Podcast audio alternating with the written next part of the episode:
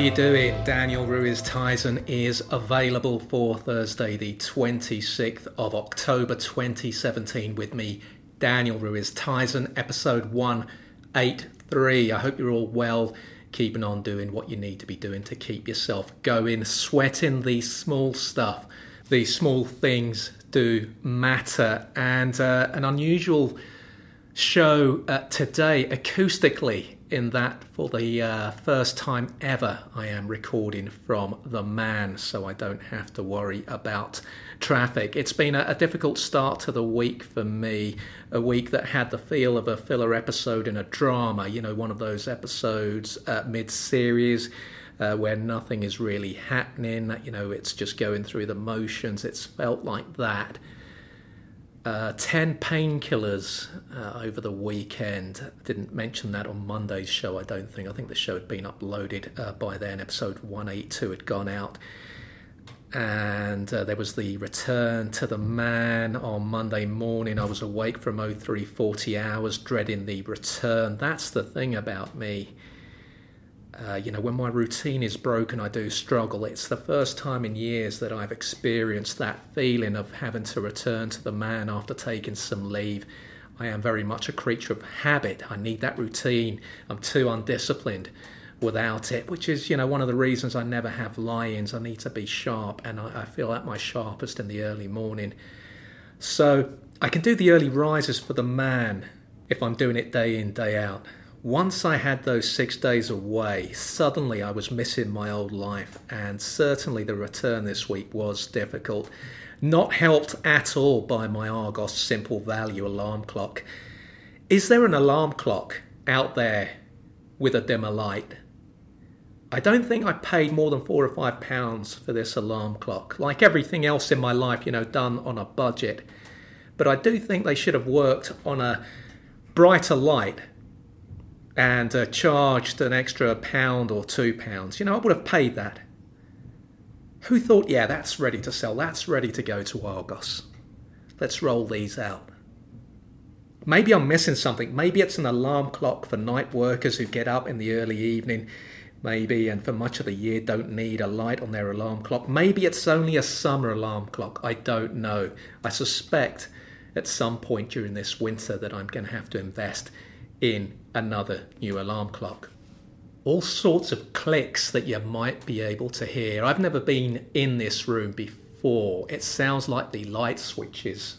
I'm just looking around and trying to work out where that clicking is coming from. Uh, I'll push on. Monday morning, I realised it was half term. I had no idea. My imaginary son, of course, just goes to school whenever he wants, so I'm not too au fait with the school holidays the October half term was, looking back, I think that was my favourite school holiday of the year. You went back to school, the Christmas countdown started in earnest.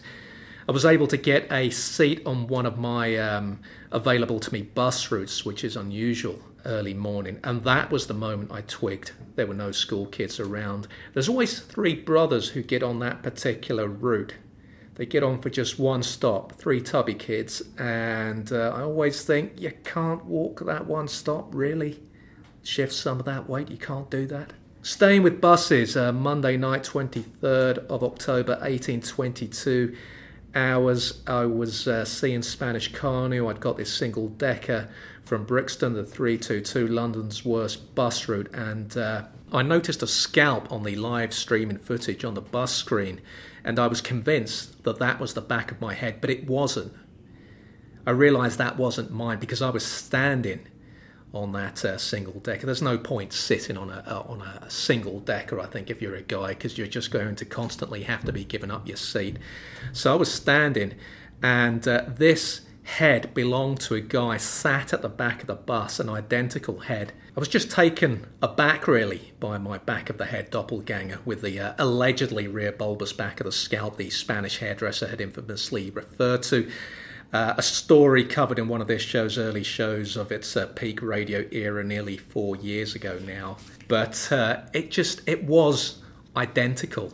I have a feeling that this show might actually be one of the bite-sized podcasts that this runner shows was actually meant to be. I'm looking at the running time, and I've gone through that uh, top of the show, uh, worryingly quickly. Uh, Nelly, my old friend Neil, celebrated 19 years of marriage uh, yesterday. Congratulations to him and his wife. What do you say on an anniversary? Many happy returns, I'm not sure. I don't know. I don't know what you're meant to say, but uh, congratulations, certainly. Either way, 19 years. Here's me. I've not even seen two consecutive World Cups with the same woman. Nelly, uh, regular listeners will know, has multiple sclerosis. And uh, the reality is, sadly, he won't make many more anniversaries if he doesn't get the stem cell transplant treatment that he urgently needs. Just under 35,000 of the 90,000 raised so far that could save Neil's life. They've been trying to raise this money now for 14 months. If you'd like to support Neil's friends and family in their campaign to raise necessary funds, visit gofundme.com forward slash get Neil walking. Even sharing it on social media, just that alone, that helps. Uh, Twitter is at get Neil walking. Do follow him on there for the latest updates.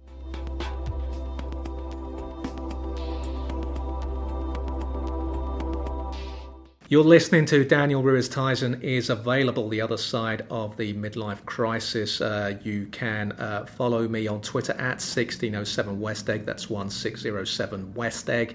Facebook uh, is facebook.com forward slash Daniel Ruiz Tizon is available, and you can email the show DRT available at West westegg1607.co.uk ways to support the show. You can do all your Amazon shopping by clicking on the Amazon referral link at danielruiztizon.com. Amazon recognizes you've gone to them via the referral link on my site and it kicks back a small percentage of whatever you've purchased back to my work at no extra cost to you. Of course, with uh, Christmas coming up, this is uh, the biggest opportunity of the year for the website to again start paying for itself. There are over 500 shows on there, and for me to be able to keep that archive online, I do need to cover these uh, regular uh, website costs. Further ways to support the show, you can rate and review the podcast on iTunes. That, I always say it, that really is important. Reviews, not just ratings here, not just, you know, ticking four or five stars or however few stars you want to give, but a review, taking the time to give a review, that does make a massive difference the show gains greater visibility in the iTunes store. More podcast listeners searching the store become aware of its uh, of this show, and I don't have to keep disappearing after a run of 25 or 45 shows, however few it might be. This year, I'll have done 40 shows, which is uh, down on 20 shows last year. And uh, the podcast will have only been around for about six months of the year. It is hard to build an audience like that unless you're specifically doing limited runs, which is not something that I do. That's not something that I do. I don't say this is a, a, limited run, this is a second series, this is a third series. I just do blocks of shows because that's all I can do. For me, the best podcasts are the ones that are with you every week of that year. And you know what those podcasts are, you know what day they're coming out. That is the show that I would love this to be. And that's uh, so far eluded me editing, I think. I think that's the difficulty for small time podcasters. And I think that's why so many independent podcasters disappear. They start shows that quickly tail off after they realize the commitment required. And as a listener, I don't really like committing to those shows myself. I can't remember if I mentioned it on episode 182, but I became acutely aware of the slog that is editing podcast right from the beginning with Please Don't Hug Me seven and a half years ago. Obviously, I think the first two or three episodes, I think the difficulty for me was trying to learn how to edit. That's not, you know, I'm not technically minded, and that's not something I ever wanted to do, but um, I realized from the beginning that it was important to learn how to edit your own work, your own show, so you had control over it. The original idea of Please Don't Hug Me was that we would get uh, editors to put the work out there to do the work for us. We even met with a couple.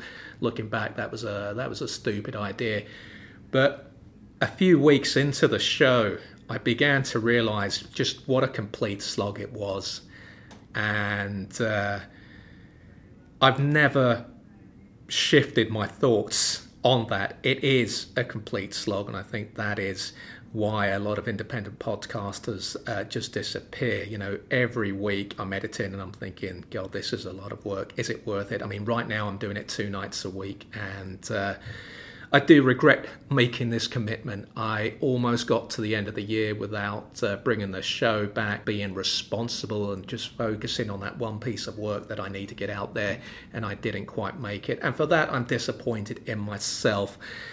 I look at this show and the difficulty I have working as live, which is what I'm trying to do right now, in spite of the audio you might be able to hear coming from the uh, meeting rooms next door, which I can do absolutely nothing about today. For me, it's just nice to be able to talk continuously today without having to worry about traffic or motorbikes like you heard on uh, episode 182.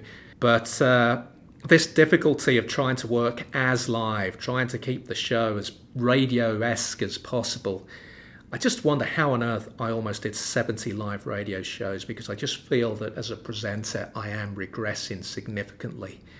And I think, how would I do radio now? Would the adrenaline alone be enough to carry me through? Is that why I was able to do the live shows so well and so effortlessly? Am I that kind of presenter? Do I need that adrenaline? Is that why I find podcasting so difficult and dull to do? Of course, uh, doing the radio show, I didn't have to edit. I be given the show file by the engineers. After we came off air, I got home, I uploaded the show. I went to bed about 2 in the morning. The show was on the website, it was up on iTunes.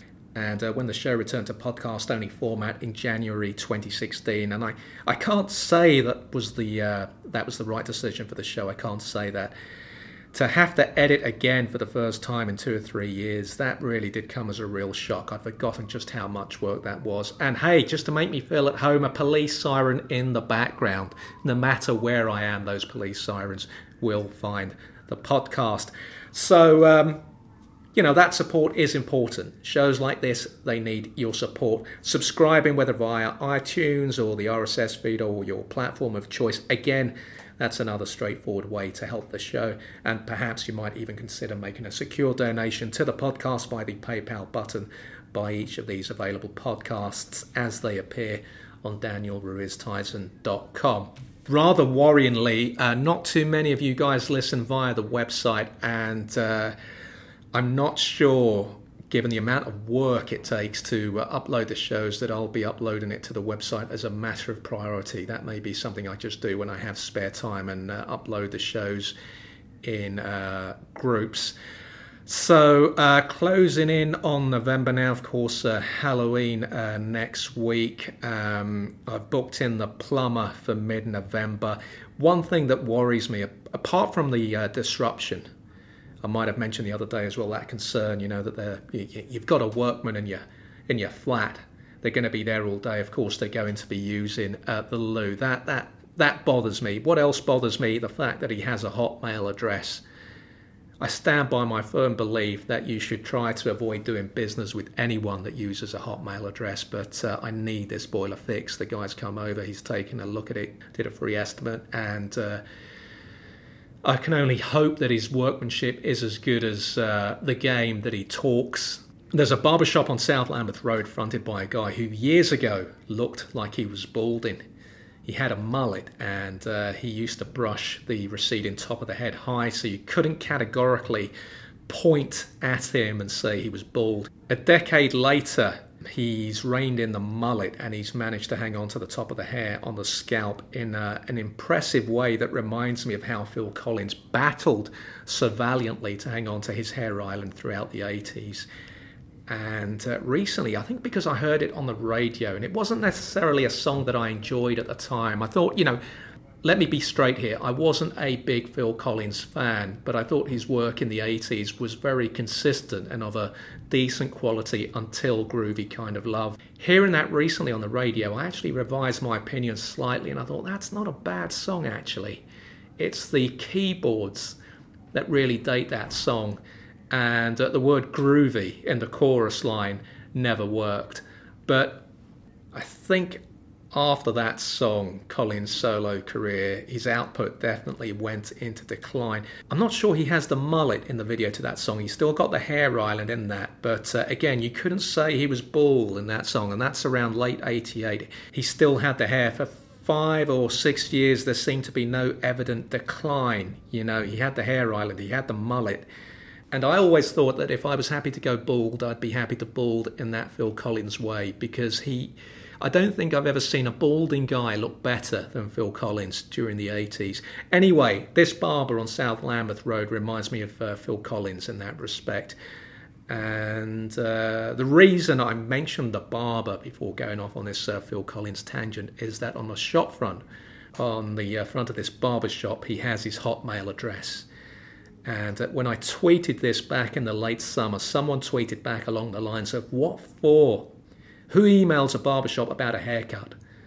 And, uh, you know, I completely agree. That was very unusual. Tuesday evening, I met up with uh, Network co supremo uh, Jack McEnroy, the man with the biggest hands in uh, podcasting. I was uh, hoping to meet up with both him and Mickey Boyd. Uh, Mickey Boyd, unfortunately, uh, I couldn't make uh, last Friday, or rather, he couldn't. Uh, but I probably should have made more of an effort uh, during my week off to uh, to do so. I've only seen Mickey once this year. It was nice to meet Jack. You know, sad to hear him confirm that uh, there are no plans for him to return to podcasting. It's not something he misses, but you know, pleasing to uh, to know why he's not doing that. He's got some big projects in the uh, pipeline, uh, which uh, you know, as and when I will definitely be uh, mentioning on here.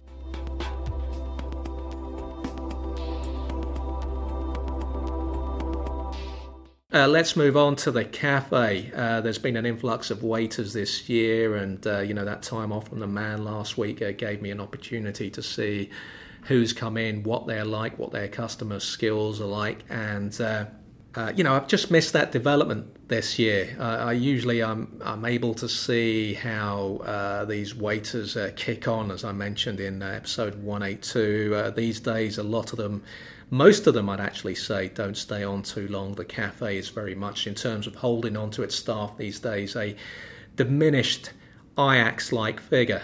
You know, when the Bosman ruling came into football in the mid 90s, the club that probably got hit hardest were Ajax. Within uh, a year of winning the Champions League in 95, I think within a year they'd lost about four or five of their players to the big European clubs.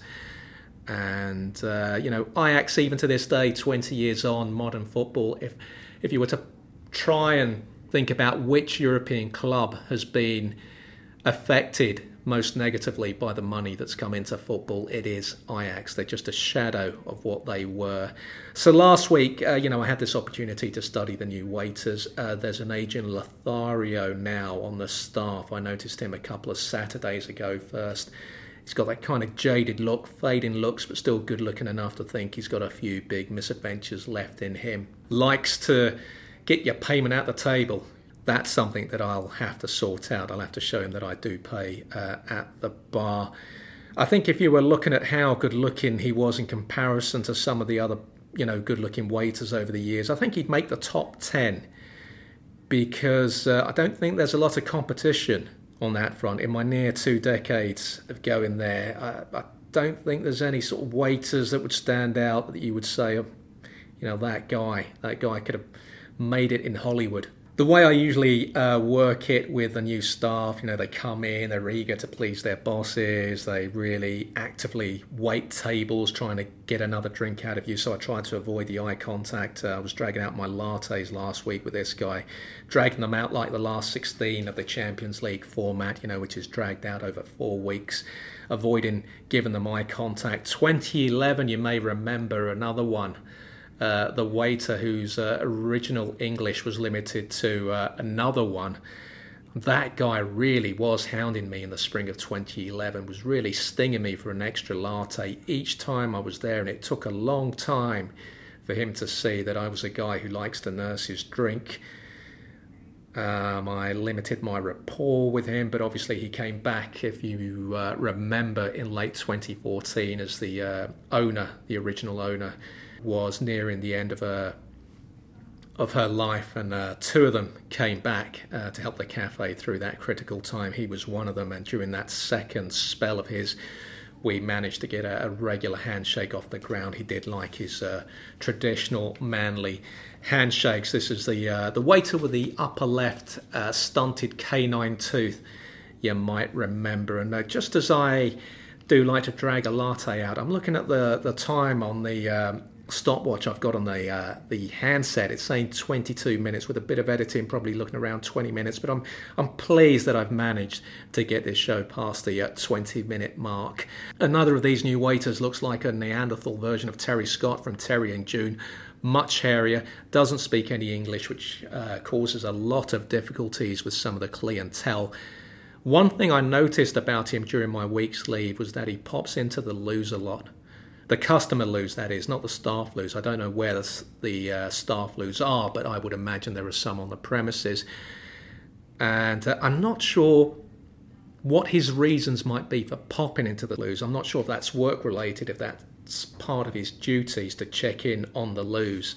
You know, if there's something in there that shouldn't be in there or shouldn't have been left in there, whatever, clean it up, flush it, whatever. So uh, I don't know if it's that or if it's something else. He does wash his hands afterwards, to be fair, but I just prefer a specialist toilet staff member like the veteran waitress who's been carrying out thousands of emergency cleanups in those loos behind the uh, swing saloon doors in my 17 years there. Because when you start getting the waiters adding toilet duties to serving, I think it might confuse them in that the visuals of what they might be seeing behind those swing saloon doors might brutalize them, you know. They might forget they're bringing over, say, a dish of some fancy fish and, you know, they're thumb starts encroaching on the plate. You know, the visual of what they've just seen in the loo or what they've seen over a matter of days and weeks, it brutalizes them. They, they, the lines are blurred for them. They forget their waiters. Of course, Portuguese Terry and June might just be uh, using the loo to urinate in. Maybe he's just too lazy to go to the staff loos wherever they are which um, as a customer, it's not a great spectacle, but I think for me that would be preferable to thinking he's doing his bit in there to keep them clean because I just like the waiters to specialize in waiting. That's how I like my waiters. And that is it. That is today's show. I hope you guys enjoy your weekend and do what you do well. You can only do your best. Shoulders back, people. Keep on walking towards the sun.